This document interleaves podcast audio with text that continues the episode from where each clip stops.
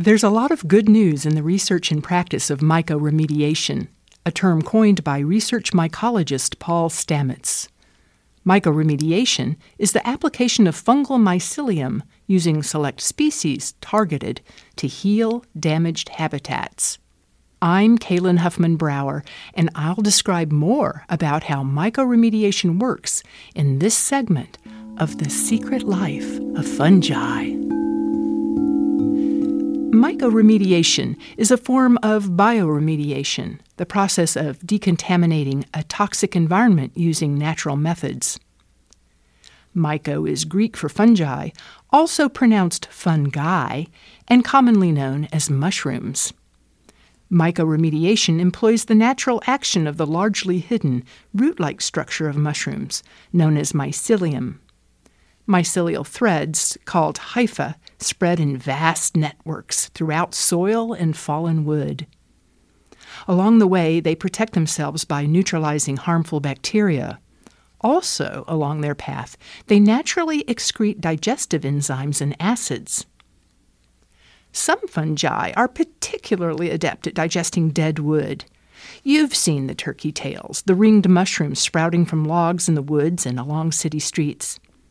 Their powerful digestive juices work at the molecular level, disassembling the long chain carbon and hydrogen molecules of cellulose and lignin, the structural components of wood. And here's what's so spectacular about these particular varieties of fungi their digestive enzymes also break down toxins with similar chemical bonds, notably fossil fuel products, herbicides, and pesticides. Fungi are nature's decomposers, so breaking down and neutralizing toxins becomes a part of their job description in our Anthropocene age. Mycoremediation can be as simple as sprinkling spores on the ground of a fossil fuel contaminated truck lot. Some habitats require more structured application.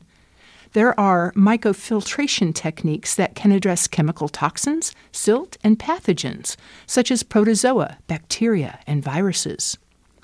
For example, in locations where livestock pens are near waterways and lead to E. coli contamination, mycoremediation looks like rows of burlap bags stuffed with straw or wood chips and inoculated with oyster mushrooms. Once the mycelium runs through the growing medium, the bags are stacked in berms at choke points across the runoff ditch to filter the water. Upstream, near the livestock, E. coli proliferates. Downstream, past the myceliated bags, the runoff water is decontaminated in the oyster mushroom berm, and aquatic and coastal species of the ecosystem once again flourish. In addition to remediating E. coli and fossil fuel chemical spills, there are fungi species that detoxify many industrial pollutants, including heavy metal contamination and radiation poisoning. Though the results have not yet been as successful as for other toxins, there is some research using turkey tail mushrooms to remediate PCB contamination.